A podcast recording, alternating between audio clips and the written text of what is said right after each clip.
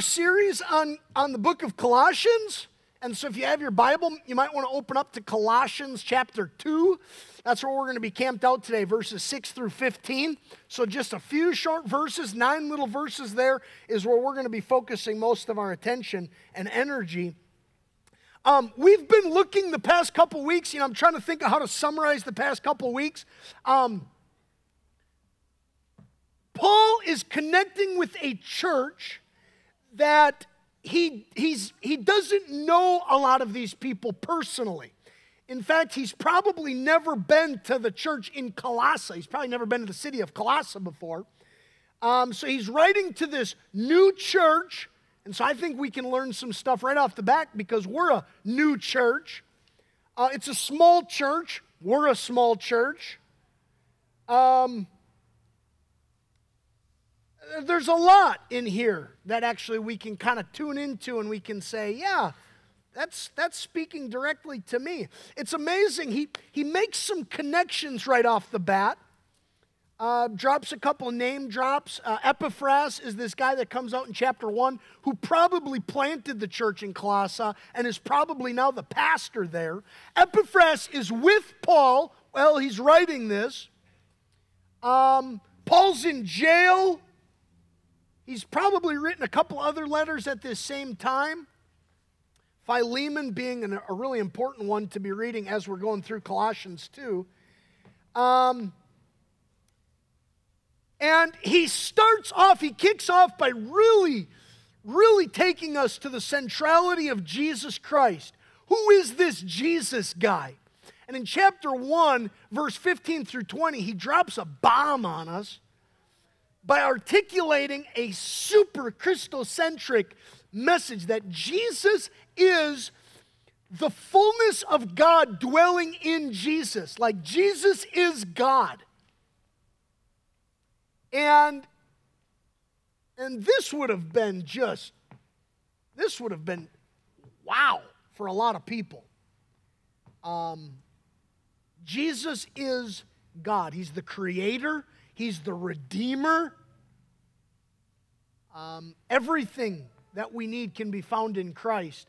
And then last week we kind of talked about maturity. He was very concerned that the, the, Coloss- the church in Colossae was understanding how important this is to the point where Paul says, I'm even in, I'm in prison because of this. I'm suffering because of you guys in this. I care about you so much that I'm willing to die for this message. Like it's that big of a deal to me. And he's like, I want you to grow in this. I want you to mature in this. It's not about just come on, come on down, give your life to Jesus, and then we just wait the next, you know, 60 years of our life until we die and go to heaven. Which is kind of how Christianity's gotten twisted to be somehow, especially in the West, where it's not a relationship, it's just a ticket to heaven. You know what I'm saying, kind of? And and Paul is saying, no, no, no, no, no. There's some false teaching that's coming in. We've got to address this, and we got to see how the answer is in Christ. Um, let me pray, and then I'm not going to even read the text because we're going to read through the text and kind of preach through the text. Last week was a two point sermon, and it was like 30 some minutes. This week's a four point sermon. It's a four point. It's a four point sermon. We could be here a while. No, I'll try to keep it a little shorter. All right, let's pray and let's get into this. Lord, open up our hearts. Open up our hearts right now to, to the work that you want to speak into us. I'm amazed that you are a God who works through speaking. You're a God who works through the word. And I just pray, God, that you would work in such a, just unleash your power on us right now. Let there be a demonstration of power as you shape and change and grab a hold of our hearts. Do a work this morning, God, that only you can do. We know you're present. You say we're two or more gathered in your name. There you are too. You are here in this place. And so help us to have nothing, help nothing to, to overshadow that. Oh my gosh, God, we want to sit at your feet and listen to you now. And as you use me to be a mouthpiece for that, help me to simply go where you would have us go today. Please, Lord, do that. We pray this in Jesus' name. Amen. These are the four points God's continuing work, the enemy's attacks, our defense, and the last laugh. Let's read the first couple verses here and, and look at this, uh, this first point God's continuing work. Here it is, verse 6. Therefore, that's a really key word. Therefore, in the Greek, it's un, it's a conjunction. This is one of the reasons I like the ESV over some of the other translations uh, that, that sometimes kind of smooth some of those transitions out, because that word therefore is a key word that, that shows us there's connection from today's message to, to last week's message. These messages don't just stand alone. Do you see that? Therefore, well, that means pay attention to last week's stuff too. The verses before it. Does that make sense? Therefore, so it's, it's not just starting this new thought, okay, it's a new day, new sermon. No, no, it's, it's flowing from. It's connected back to my message on verses 15 through 20 of, of Christ, the centrality of Christ in this. Uh, it's flowing from his suffering. Paul's suffering on behalf of the church. It's flowing from his desire for them to grow in their faith. Therefore, okay? Therefore, as you received Christ, the Lord, so walk in him rooted and built up in him and established in the faith just as you were taught, abounding in thanksgiving. All right, let's talk about that for a second. God's continuing work. When I think of walking and rooted and established and firm in the faith, when I think of that, I think of Lord of the Rings tree Treebeard. You remember Treebeard from Lord of the Rings? Yeah, if you've watched Lord of the Rings, the big trees that move. That's what I think of when I think of rooted but walking. Stupid? Okay, fine. Nobody likes that one? That's fine. When you preach your sermons, you can do other illustrations.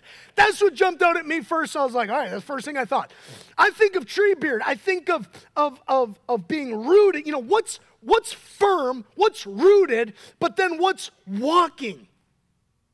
This is what we're called to do. The walking here, so walk in Him, that's an imperative, that's a command.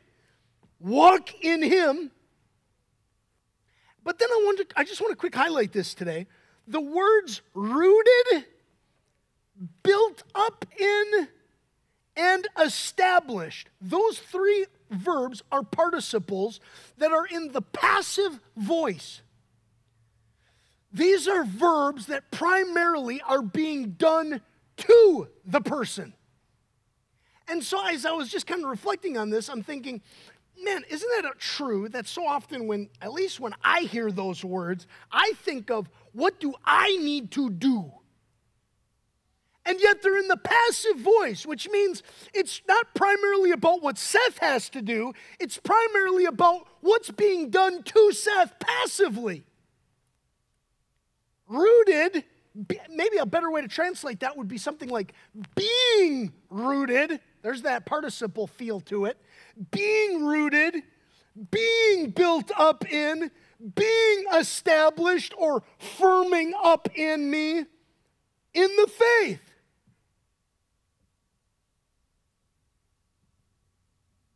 Receiving, receiving, having God's word. Remember last week I ended the message with the idea of Christ, His Word, and community. Do you remember that last week? I just kind of, I kind of moved to more of a, a practical thought, a little bit of a practical thought of Christ is central and his word continues to remind us of his centrality and the community of faith that we're in should be a community that's constantly reminding each other of his centrality. You see that? And so that's, that's really all the Christian life is. We're just constantly reminding each other of how big of a deal Jesus is in our lives. It's, it's, it's not that complicated, actually.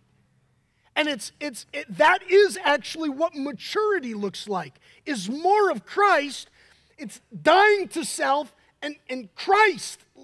You know, Galatians 2:20. I shared that last week. I've been crucified with Christ. I don't even live anymore, Paul says, but Christ lives in me. And so that maturity that that the word of God speaking to me, what's that all doing? That's firming me up. It's establishing me, receiving his body and blood. What is that doing? It's firming me up. But you might be like, well, I'm not doing anything. Yeah, you're not doing anything. You're just, ah. See? That's all you're doing. You just show up and you just, ah, feed me. Feed me, God. See, I actually think, I mean, this is Jesus saying, unless you become like a little child. See, but for some reason, we get into our minds that maturity is knowing more stuff or more information. That stuff's not bad, but it's interesting because what they're facing here in this church is a, the, the, the, the false teachers are coming and saying things like, you need to, you're missing something. You don't have all the information. Yes, it's Christ plus something else more revelation, more knowledge. This is that kind of early Gnosticism that's infiltrating the church at this time. More is needed.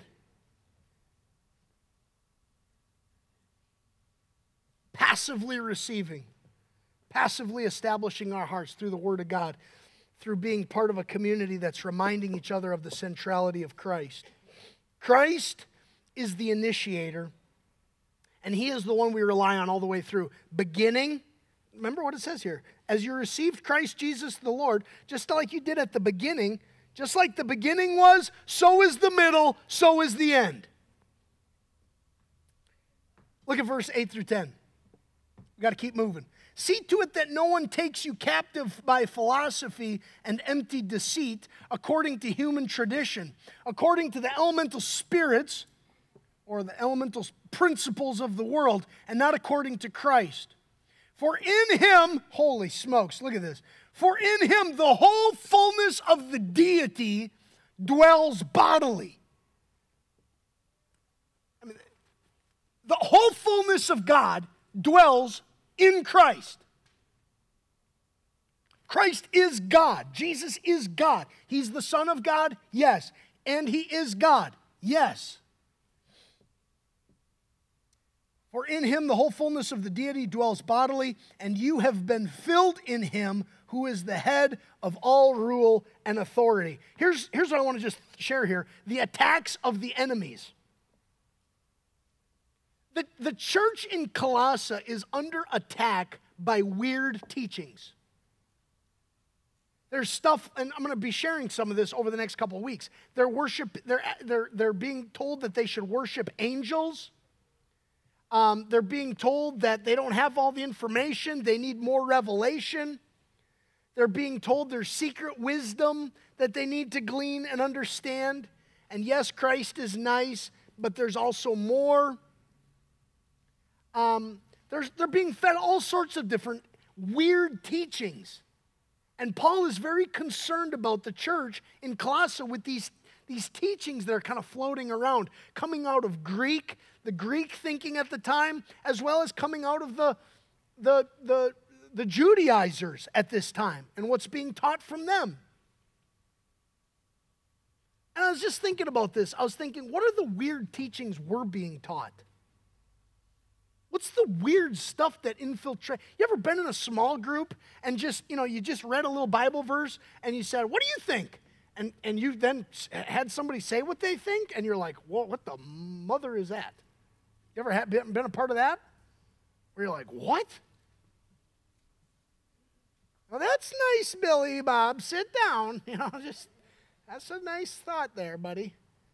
Or something. You know, I'm kidding, but you know, like, have you ever been a part of something like that? You ever been on YouTube lately? Huh? You ever go to YouTube and just type in like, you know, something Christian thoughts on this or something? There's some weird stuff out there. We were our small group on Monday nights at meets are just a group of guys uh, one of the guys shot us a, a, a, YouTube video recently where a lady, a TikToker, was saying that uh, Roman society never existed. And you know, somebody like that is just a fruitcake, right? and everybody knows that. But this person's got like a million view, like million people watching this, this stuff. So, I mean, you could go as, we- I'm just using that as like a crazy weirdo person, but just imagine this morning, actually, this morning in my preparation for the message, I just, I tried to think up a conspiracy. I tried to make one up in my mind. So that's all I did is I looked up, I Googled White House basement. What happens in the White, I don't know. I was trying to make something up. And it's amazing. There's stuff out there about what's going on in the White House basement. Right? There's stuff out there. You can you can find anything. So literally, I mean, you can go onto YouTube and you can be taught all sorts of different things. And the question is, is what's what's our filter that we're running this through? Because I'm actually, I get a little concerned sometimes about some of you and the stuff you're allowing yourself to, to hear. Um, and it's not that your intentions are bad or anything like that. It's just there's you're you're you're allowing some fruity kind of people speaking into your life. And we've got to be mindful of that, is all I'm saying. Paul is very concerned about the fruity people that have kind of infiltrated the church and are kind of saying some stuff that they're just kind of they're like, well, I had this experience with this angel, so you know maybe we worship this angel, or maybe we're supposed to do spiritual stuff. Like, and it can quickly get weird fast. Is all I'm saying. You know what I'm saying? Um, so, what are those things, and what is our filter? I would go back to, I would go back to last week's message. Christ as central, Christ in the flesh. John actually talks about that. How we can discern some of these things is, is when, or, when a spirit says that um, if Jesus has come in the flesh, that's a, that's a way to, to discern some of that. But another way is the Word of God so, are we actually opening up His Word? And then the other is, are we discerning that Word in the context of community? Or are you just in your bedroom by yourself on YouTube listening? Does that make sense? Do you see the difference? Do you see the difference between me just on YouTube and me in a community that I'm, I say something and somebody's like, no, I don't think that's right, Seth. Actually, I think it's this. Okay, okay. And then as the church, we work together praying humbly, Spirit, reveal to us what, you know, this word and show us that. So I'm just I'm just saying it because I know how prevalent the YouTube stuff is out there. And I listen, I'm a YouTuber. I listen to messages and stuff like that all the time. This past week, actually no, I think it was 2 weeks ago, I listened to a message on this text from a guy I trust uh, on a lot of things, although I know our theology is different on some stuff. He's, I'm not going to say his name, but a really conservative, very well known uh, uh, preacher that honestly, he's, he spun this text, in my opinion, in, in a wrong way. Specifically talking about baptism. I just disagree with him. I agree with him on a lot of stuff. But I've got to have my discernment of, I, I got to be discerning of, of of, of what God might be saying and how, how it could be getting twisted, even when it's not intentionally being done. Uh, what are things that are taught today? What are things that are weird thoughts? Well, you know, there's weird stuff like Rome doesn't didn't exist, and we're all kind of like, okay, fruitcake. What are some stuff that's a little more subtle? What about like, what about this one? Jesus, see this one, this one might catch some of us. Jesus is the Son of God, but he's not God.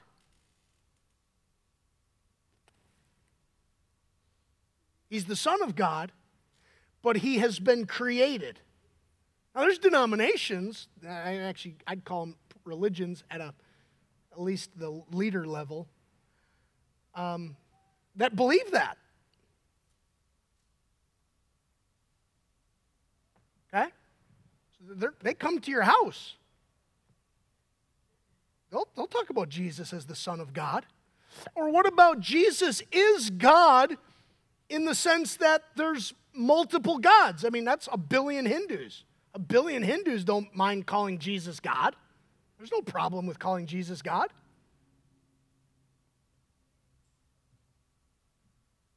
Now, there's a bunch of other gods. Um, what are some other things? I mean, I'm just I'm just giving you a second here to think about it.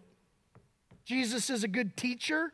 Jesus is a prophet. Like he's an incredibly important guy. There's like a billion, there's a billion Muslims that would say Jesus is super important.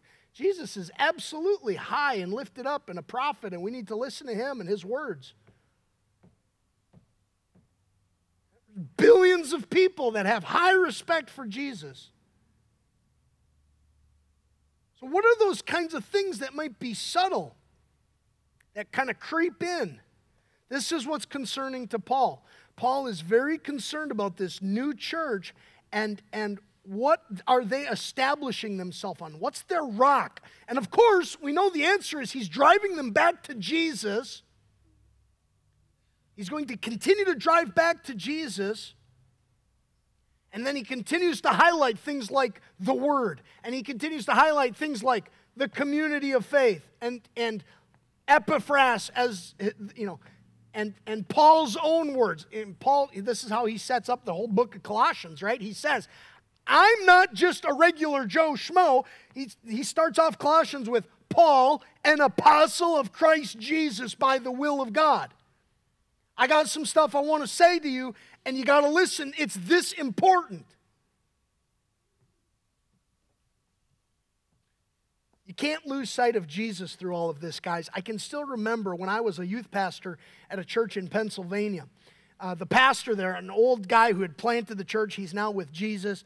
Uh, I remember going out to, to my last time that I was going to be with him, and I can't remember if he was smoking a cigarette at that time or drinking scotch, but he was a scotch drinker and a cigarette smoker. Pastor Art Cox, just a great guy. But, but I just remember him looking at me, and I can remember him saying, Seth, and this was one of the last times I was with him, Seth, don't forget the gospel. Don't forget the gospel. I remember him saying that to me. That was kind of one of the last things I ever heard from him. Don't forget the gospel. And he was just he was just reminding me, don't forget the most important things. You know, you get a little wacky on some stuff and stuff. Okay, fine. You'll probably, you know, he knew my personality. He's like, you're going to say some stuff and do some stuff that are stupid, and you're going to make plenty of mistakes. Don't forget the gospel, though. And that's all Paul's trying to do here is with this young church. He's trying to say, don't lose sight of the, the most basic of things. Look at verses 11 through 14. What are some of these attacks that the enemy might give to us? Um, and then how are we to respond? This is that defense, our defense. In him, in Christ, also, you were circumcised with a circumcision made without hands by putting off the body of the flesh by the circumcision of Christ having been buried with him in baptism, in which you were also raised with him through faith in the powerful working of God, who raised him from the dead. And you who were dead in your trespasses and the uncircumcision of your flesh, God made alive together with him, having forgiven us all of our trespasses by canceling the record of debt that stood against us with its legal demands. This he set aside, nailing it to the cross. What's our defense when the enemy attacks us? What's our defense? You know, have you been watching this stuff with Ukraine? You know, the Ukraine and Russia and stuff like that. I get a kick out of it a little bit in that nobody is giving Ukraine a chance. Everybody's like, if Russia attacks, I just saw one of our generals the other day was like, if Russia attacks, 72 hours, it's over. I was like, I feel like I'd be a little annoyed if I was part of the Ukraine military. I don't know why. I just, Really? That's all we got is 72 hours? I don't, just, but I was just thinking about that. I was like, nobody's giving Ukraine a chance. Everybody's like, they're just going to be wiped out. They don't have a good enough defense. And I was thinking a little bit about that with our life. I think some of us are walking through life kind of thinking like, okay, I've been under some attack, but if I were to really be under attack, I could not, I wouldn't be able to hold up. I don't have a strong enough defense. I don't have I don't have what I would need. Today, I want to change that. I want to change your mentality on that a little bit. Because if we go through life thinking, oh, I don't know if I could, I don't know if I'd be able to withstand an attack, holy smokes. What's your defense? What is your defense? What's our defense? When the enemy attacks, when the enemy brings to us a word of, of confusion, what's our defense when the, the enemy brings to us a word like, I think, uh, I think an attack on many of your lives, honestly, and maybe I'm reading this wrong, but I think an attack on a lot of y'all's lives is an attack where the enemy is saying, You're missing something. You don't have it all. You need more. You're just shy of where you really should be. If you only did a little more. And I think the enemy slides that. Now, I'm not saying that he, God might be working to push you to take a step or to challenge you to do something. That's fine. But when we hear a word from the enemy like, um, faith in Christ isn't enough.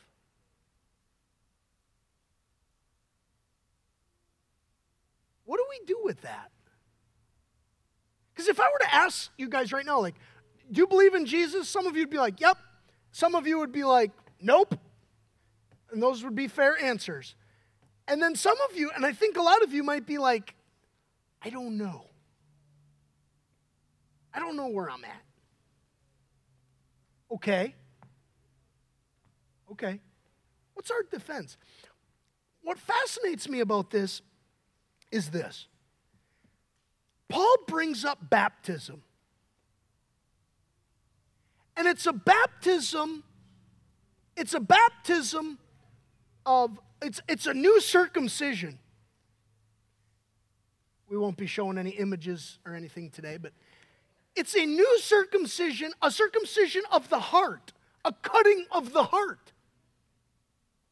See, what, what he talks about here is he's saying, what Christ did on the cross, when he went to the cross and he died, okay, when Jesus died on the cross for the sins of mankind and when he rose from the dead, how are we brought into contact with that? with that reality of what God has done. How does that get over to a person?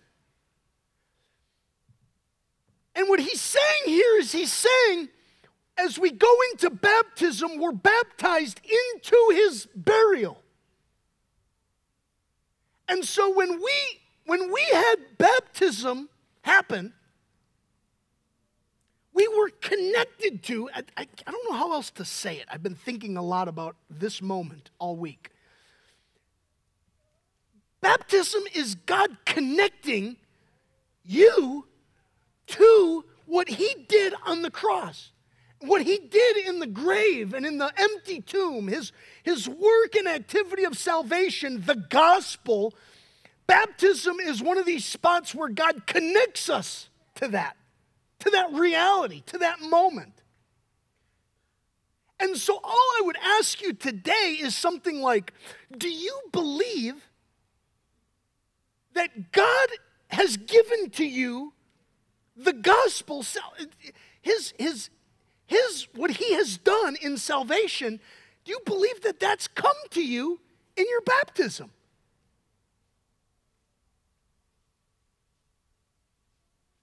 I don't know how else to read this. I get, because this was the commentator this past week that I disagreed with, you could just spiritualize it, which then means, which this person does too, you have to spiritualize every mention of baptism throughout the Bible.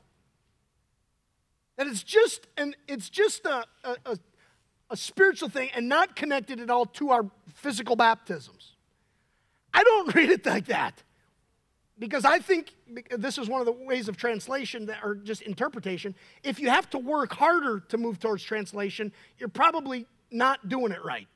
What's the plain reading of the text? To me, I look at it, I'm like, when I went into the waters of baptism, I was connected to the work and activity of Christ passively, look at this, passively receiving his work and activity.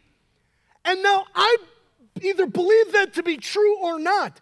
And my defense of the enemy's attacks is daily waking up and saying, I believe in God's activity and His work, or I don't. And that's it. Do you believe that or not? And what's so cool about it is it's this incredible gift that God's given to us where we're able to look to our baptism and say, Well, I was baptized. Then do I believe in his work on the cross or not? He, he did the connecting to me. I didn't do the connecting. He did the connecting. And it's a, it's a circumcision of the heart. And so you're cut, you're marked. And so what you get to do is you actually get to put back in the enemy's face, you get to say, I know what you're saying to me. I know you're saying I'm fat. I know you're saying I'm ugly. I know you're saying I'm not beautiful. I know you're saying I'm not saved. I know you're saying all these things about me. But here's what God says about me. Here's what He has done for me. And it's connected to a, a physical reality, which is exactly how God works. God works through means, He works through the tangible to come he's working through it even now the tangible audible voices voice that we hear his word this he doesn't just work floaty. If God wants to do that, if God wants to work where and when, you know, John 3 says, uh, Jesus says, the Spirit will work wherever the heck He wants to work. Fair enough. If the Spirit wants to work outside of the Word or something like that, fine. But typically, He's working through the Word, through promise. Where's He promised to be? This is why when you come up to receive the body and the blood of Jesus, I would encourage you to believe it.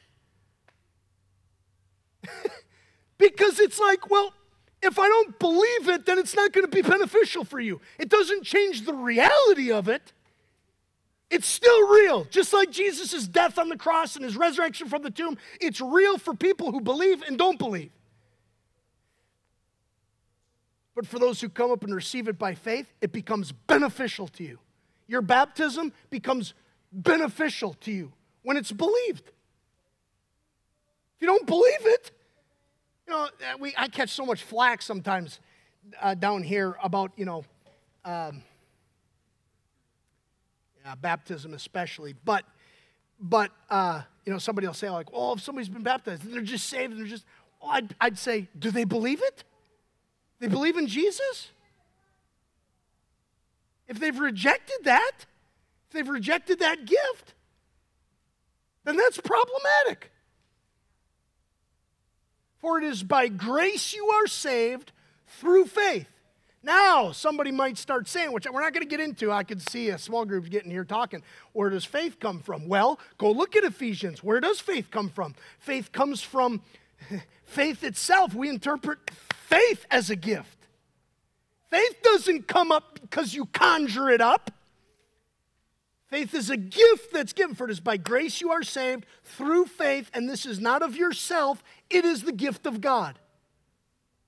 So even faith is worked in your heart to hold on to the promises that God gives to you. So, okay, that's just my quick kind of like, I digress. Now let me say this What's our defense when the enemy attacks? My defense is I'm a child of God. I haven't done jack about it, but God has laid claim to me. I'm cut I'm marked. I'm marked, right? I mean, Ephesians would say something like, I'm sealed with the Holy Spirit. I'm marked, and so you can kill me, you can torture, you can do a whole lot of stuff to me, but you can't change that. That just, that's a reality that God has given to me, and I hold on to it and believe it to be true. So every single day, what do I wake up and do? I wake up and I remember I've been baptized. And I get through that baptism, I receive all the gifts and workings of God. I received that. I've been baptized. I'm a child of God. And then that night when I go to bed, I remind myself, I'm a baptized child of God. And then the next morning, I wake up, I'm a baptized child of God. I'm a baptized, and I just keep walking that baby out. I just keep walking that out. And what I'm doing is I'm actually walking out the Ents people, the, the, uh, the, the Treebeard, I walk out firm in my faith, being built up, being strengthened. That's that. Uh, see, I love this idea, and maybe I just need to preach it sometime. The now not yetness of the Christian walk. We have everything now, and, and yet there's a not yetness. It's, there is a, we look to Christ's return. Yeah, I, I just need to teach that one another time. Ukraine's army, yeah, they'd probably go in 72 hours. The enemy attacking, the one who believes that they have Christ dwelling inside of them, holy smoking. You got atomic bombs like crazy inside of you. You know what I'm saying? That's our defense. A lot of the Christian life, honestly, this is a whole nother sermon. A lot of the Christian life is actually on the defense. And I know I could catch a little bit of flack for that in here, but, but look at the armor of God. Even the sword of the Spirit, which is oftentimes thought of as a very offensive weapon, the, the translation on that is probably actually more of a dagger like sword. And even that's, it, it can be offensively used, and the Word of God is offensively used. But the Word of God there's a lot of defense in our life through this, in this life. And I know that, that, that, especially I look at some of you guys, because we're like, let's go take the hill. You know what I mean? I'm like, strap on my gun, let's go take it. There's a lot of defense in the Christian life. There's a lot of reminding ourselves who we are. There's a lot of just kind of trudging along it doesn't look super sexy, doesn't look super fast, doesn't look, it's just kind of trudging on, under attack, suffering, carrying the, the uh, taking up our crosses that Christ, you know, take up your cross and follow me. Um, re- being relationally, simply, don't forget the gospel, Art Cox would say. Don't forget the gospel. Um, so, what is our response? Our response then is one of thanksgiving.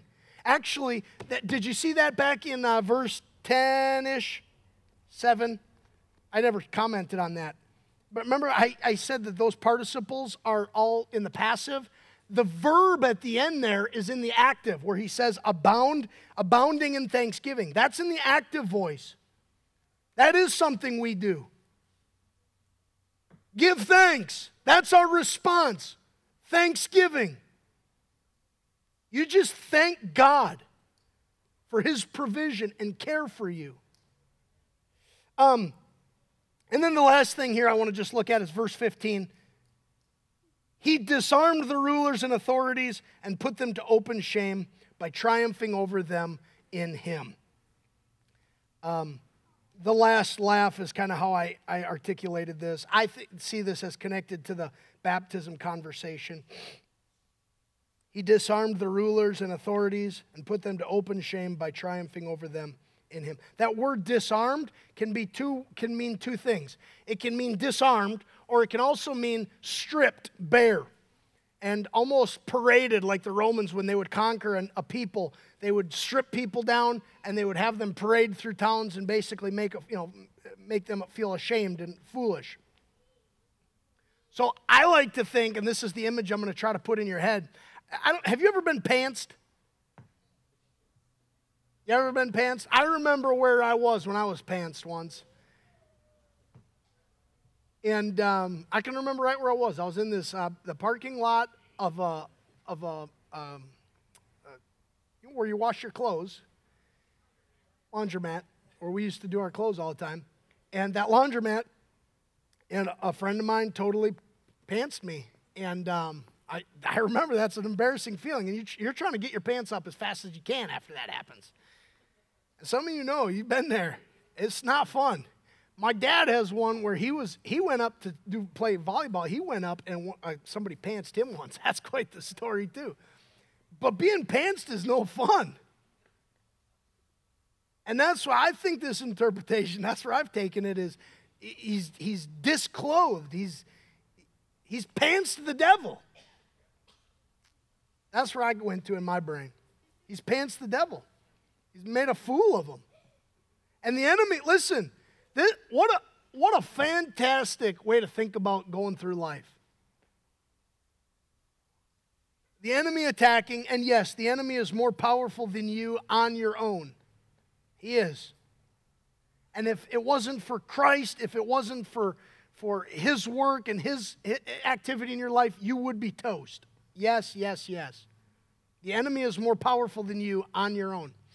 But with Christ, with Christ and his backing and his dwelling inside of us, the work at the cross, the work in the empty tomb, the work that's been done for you is Jesus, boom, pants in the devil.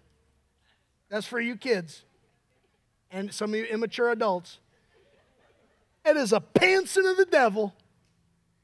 And, and now the enemy, still powerful, still with a certain authority that the Lord has enabled him with, uh, wreaks havoc in this world and attacks you. And some of you are feeling those attacks today, and I know that. But you can look at those demons. You can look at that devil and you can imagine the pants at the ankles and make fun of and, and, and, um, and laugh at in Jesus' name the, the work and activity of Christ on your behalf against those enemies. And um, we have the last laugh in that sense. And I mean, look at that. He disarmed the rulers and authorities. He's taken away um, the, the kind of power that is had, had was theirs and put them to open shame by triumphing over them in him. We know how the story ends, y'all. We know how the story ends, and we know that already. Um, you know, I love that song. What is that song? Ah, uh, it's just a phrase right now in my mind. It's talking about the enemy. One little word can fell him. What is that? What is it? I don't know. Mighty Fortress, maybe? Thanks. That might be it. One little word can fell him. Yeah, that's it. Mighty Fortress. There it is. I love that. One little word can fell him. When you're feeling the attacks by the enemy, what's that one little word you bring? Jesus in me who's defeated you and has you pantsed. That's your defense. That's your defense. What a gift. What a gift. If you're a follower of Jesus today, if you trust in Him, whoa, one little word can fell Him. If you today are not a Christian and you feel like the Ukraine army, or you feel like uh, you're not connected to something, then look at this text. And I'd encourage you to, I'd encourage you to trust in God and allow the, the connector of, well, I'll just say what I, I mean, to allow the connector of baptism, at least from this text, to be that which will connect you to his death and his resurrection. Let's pray. Father, thank you for this incredible word um, that reminds us that, I guess that just reminds us of your activity, your work in our life. And God, it's just fun. I, I just love it when I get to go through a message like this where it's just walking through the text and it's just saying what you say. Um, God, I pray that you'd be speaking to all of our hearts today. Thank you for that reminder that in our baptism, we have been connected to you, to your death, to your resurrection, to your sufferings, yes, but also to your to glory. Thank you for that reminder that you have disarmed the spiritual forces of evil and authorities in this world. Jesus, you are king. You have all the authority. You sit at the right hand of the Father and rule and reign. Jesus, we're reminded today of the, the attacks by the enemy to bring weird teachings into our hearts and into our minds. especially through weird places. Lord, help us to help us to pull away from some of the weird stuff we see sometimes and move into places where you're actually promising to be community with your word. Help us to look at it, study it, pick it up, read it. Help us to get plugged into places where there's a fellowship of the saints so that we can be working through some of these things together, challenging each other, working with each other. Um, and then that last point of just, Lord, passive, that we'd be passively be establishing our hearts. Thank you, God, that you promised to do that work in us. That you're not going to let us, you're not going to leave us by ourselves to try to accomplish this stuff. Thank you that you are at the beginning, you're at the middle of it all, and you're at the end of it all. And you are central. In Jesus' name, amen.